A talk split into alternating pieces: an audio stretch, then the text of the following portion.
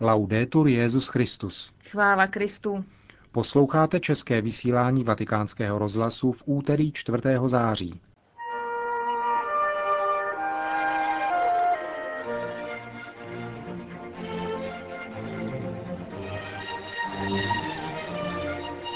Benedikt XVI. se zúčastnil v Castel Gandolfo koncertu symfonické hudby, pořádaného bamberskou arcidiecézí. V rumunském Sibiu se začalo třetí evropské ekumenické zhromáždění. Zítra uplyne deset let od okamžiku, kdy blahoslavená matka Teresa z Kalkaty vstoupila do nebeské slávy. Dnešní vysílání vás doprovázejí ukázky ze zmíněného koncertu. Hezký poslech k němu přejí Milan Glázer a Markéta Šindelářová.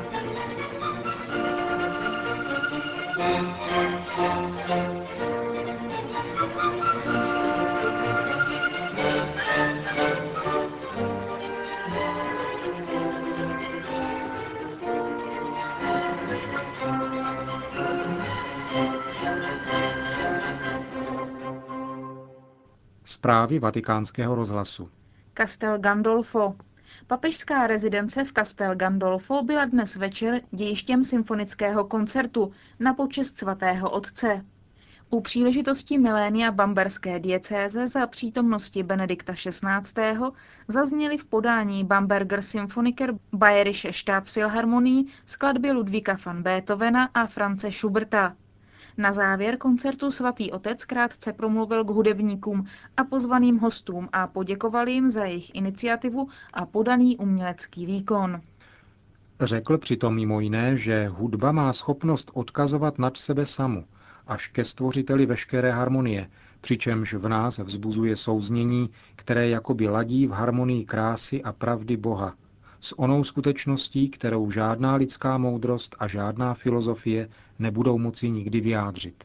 Svatý otec také připomněl zvláštní svazek Bamberské arcidiecéze a Petrova nástupce během několika staletí její už tisícleté historie, když byla pod přímou zprávou svatého stolce. Poutníkům z Bamberka, kteří u příležitosti tohoto výročí své arcidiecéze přišli k hrobům a poštolů, popřál hojnost duchovních plodů víry a radosti v Bohu. Jeruzalém. V Jeruzalémě proběhlo včera další setkání bilaterální pracovní komise svatého stolce a Izraele, projednávající ekonomické aspekty základní vzájemné dohody, kterou obě strany podepsaly 30. prosince 1993. Dohoda se bude týkat daňových otázek a církevního vlastnictví. Na závěr čtyřhodinového setkání vydala komise společné prohlášení, ve kterém označuje atmosféru jednání za srdečnou a vyjadřuje rozhodnost obou stran urychlit společnou práci, aby mohla být dohoda uzavřena co nejdříve. Příští schůzka se bude konat 7. listopadu. Jeruzalémská schůzka se konala těsně před návštěvou izraelského prezidenta u Benedikta XVI., která se uskuteční tento čtvrtek. Současný prezident Izraele, laureát Nobelovy ceny míru, Šimon Peres, stál v roce 1993 jako tehdejší izraelský ministr zahraničí u podpisu základní vzájemné dohody, jakož i navázání diplomatických vztahů s apoštolským stolcem. Ve stejný den Benedikt XVI. přijme v Castel Gandolfo dalšího politika Středního východu, a to ministra zahraničí Saudské Arábie, knížete Saud al-Faisal bin Andul Aziz al-Saud. Vatikán. Benedikt XVI. jmenoval novým šéfem protokolu státního sekretariátu a poštolského stolce nigerijského kněze Monsignora Fortuna Senuačukvu, který vystřídá dosavadního otce Tomaso Valuta, který byl jmenován apoštolským nunciem na Maltě a Líbii. 47-letý otec Fortuna Snuačukvu přijal kněžské svěcení roku 1984 v diecézi Aba a deset let poté začal působit ve vatikánské diplomacii. Nejprve na nunciaturách v Ghaně, Paraguaji a Alžíru a při institucích OSN v Ženevě.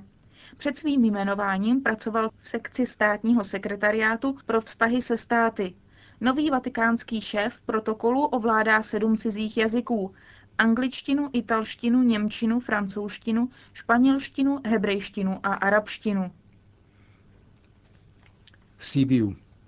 Světlo Kristovo osvěcuje všechny, naděje obnovy a jednoty v Evropě. To je moto třetího evropského ekumenického zhromáždění, které se dnes začíná v rumunském Sibiu. Téměř týden trvajícího setkání se účastní více než 2000 delegátů, katolíků, evangelíků a pravoslavných. Organizuje je Evropská konference církví a Rada evropských biskupských konferencí katolické církve. Zhromáždění v Sibiu bylo připravováno ve třech etapách. První bylo setkání představitelů křesťanských společenství Evropy v Římě v lednu roku 2006 na téma Znamení Kristova světla v Evropě. Druhou etapou bylo upřesnění tématu v kontextu jednotlivých zemí a regionů Evropy. Třetí etapou bylo setkání, které se konalo v německém Wittenbergu letos v únoru, kdy byly zhrnuty místní zkušenosti. Třetí Evropské ekumenické zhromáždění v rumunském Síbiu je zamýšleno jako svědectví víry. Nepovedou se na něm věroučné diskuze o tom, co spojuje a co dělí jednotlivá křesťanská společenství, ale má za cíl podat společné svědectví o životě z víry v Ježíše Krista v současné Evropě, soužené sekularismem. Předešlá ekumenická zhromáždění se konala roku 1989 v Bazileji a v roce 1997 v Grácu. Letošní setkání v Sibiu potrvá do 9. září. Istanbul. Konstantinopolský patriarcha Bartoloměj pozitivně přijal volbu Abdullah Gila do funkce prezidenta Turecké republiky. Kladně ocenil rovněž vítězství Islámské strany spravedlnosti a pokroku. Bartoloměj I. to řekl v Istanbulu po skončení synodu ekumenického patriarchátu, který se konal jako vždy na počátku pravoslavného církevního roku, který začíná 1. září. Vyjádřil přitom naději, že výsledky voleb budou mít pozitivní důsledky pro náboženské menšiny v Turecku a nově zvolená vláda vyřeší z minulosti nahromaděné problémy, které vedly k vykořenění vyznavačů pravoslaví v Turecku. V této zemi je pravoslavné církvi například odpíráno provozování vlastní teologické fakulty.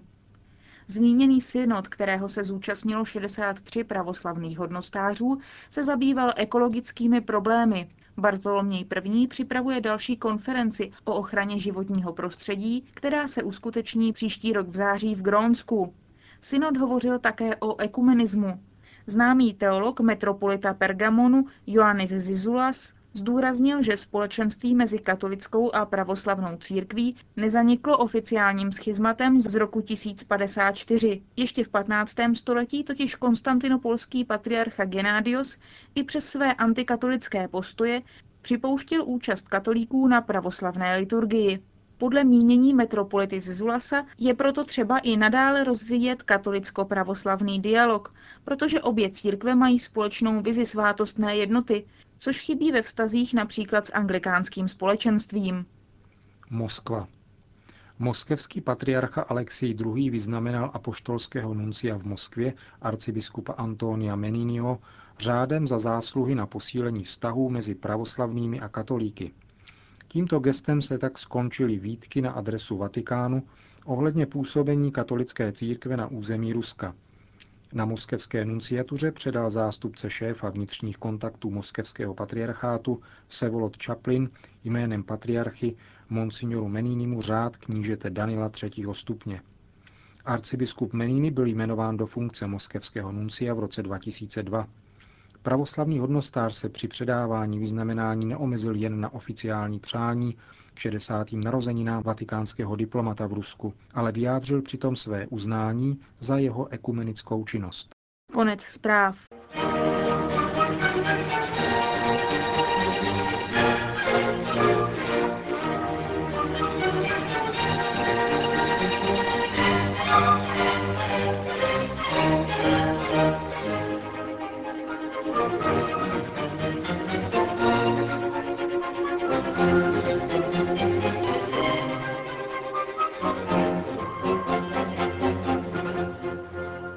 Deset let zítra uplyne od smrti blahoslavené matky Terezy. Zakladatelku misionáře Klásky si zítra budou připomínat po celém světě. V Římě bude mši svatou slavit v 16 hodin v bazilice svatého Jana v Lateránu arcibiskup Angelo Comastri, papežský vikář státu Vatikán. Přítomné na ní budou misionářky lásky i chudí z diecéze Řím. Arcibiskup Comastri znal matku Terezu osobně a vatikánskému rozhlasu řekl. E il suo modo di pregare. Její způsob modlitby. Mnohokrát jsem měl své klekátko vedle jejího a dotýkal se ho rukou. Když po modlitbě vstala, měla úchvatnou sílu. Také v posledních letech, když se roky, únava a především oběti začaly tím více odrážet na její tělesné stránce. Když si matka Teresa klekla k modlitbě, zdálo se, že dostává sílu, mladost a potom se zvedla a vykročila na setkání s osobou, která za ní přišla. A ze setkání s matkou Terezou mě zasáhlo, že působila dojmem, že existuje na světě jen ta osoba, se kterou mluvila. Dívala se na tebe očima matky, ale především očima Boha. To je to. Mít rád jednotlivou osobu, která před ní stojí, tak, jako by byla jediná. To bylo pro matku Terezu charakteristické. Deset let po její smrti se domov matky Terezy z Kalkaty stal poutním místem, kde se shromažďují a modlí lidé všech náboženství, bohatí i chudí, zdraví i nemocní. Chodí sem prosit o milost a posilu. Na štítku na dveřích domu je nápis Matka Teresa je nyní neustále uvnitř. I hned po vstupu člověk uslyší zvuk každodenní práce. Hlas sester, které plní vědra vodou, nebo přikrývají ventilátor krytem proti prachu. Hrob matky Terezy obklopuje jednoduchost obyčejného života. V bývalém refektáři, který byl přeměněn na kapli, je každý den sloužena mše svatá. Hrob je přístupný, stejně jako byla matka Teresa všem. Na místě, které se stalo centrem rušného města Kalkata, naplňuje každou neklidnou duši pocit klidu a míru. Novicky v bílých sárích poklekají před hrobem, aby se pomodlili večerní chvály, téměř současně s muslimy, které svolává muezín z nedaleké mešity.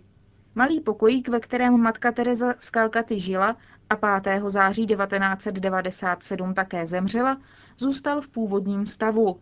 Přes mřížku je vidět železná postel s tenkou matrací, obyčejný psací stůl, židle a skřínka, stolek se sedátky pro návštěvy a pár dalších prostých předmětů. Vedle postele visí obraz Krista ve smrtelné agónii. Sárí, které nosila naposled, je na mnoha místech závlatované a její sandále spravované. Není tu však vystavena ani jedna z četných cen, které během života obdržela. Matku Terezu na místě představené misionáře Klásky vystřídala sestra Nirmala Joshi, Arcibiskup Lukas Sirkar řekl agentuře Asia News o svědectví matky Terezy. Papež Benedikt XVI. matku Terezu třikrát zmínil ve své první encyklice Deus Caritas Est, aby demonstroval univerzalitu křesťanské lásky. Blahoslavená ukázala svou lásku k Bohu skrze lásku k chudým. Vždycky říkala, že to, co současný svět nejvíce potřebuje, je láska a že nedostatek lásky je největší chudoba na světě. Milovat Boha a bližní je pro naši dobu podstatné. Jen to může zachránit naše rodiny, společnost, náš národ a celý svět. Sestra Rafaela vstoupila k misionářkám lásky v roce 1960. Matka Teresa pro mě byla doopravdy matkou a byla jí pro každého, kdo ji potkal. Matkou plnou lásky a soucitu. Největším okamžikem pro mě bylo, když jsem s ní v roce 1991 cestovala do Bagdádu, pokusit se otevřít tam nový dům. Hledání vhodného domu chvíli trvalo. Matka nakonec souhlasila s jedním starým domem a hned začala s úklidem. Klekla si na kolena a začala drhnout podlahy. Nejdřív zametla a vytřela jednu místnost a jakmile byla ta místnost uklizená, připravila místo pro eucharistickou adoraci a pozvala na ní lidi z okolí. Vzpomíná sestra Rafaela.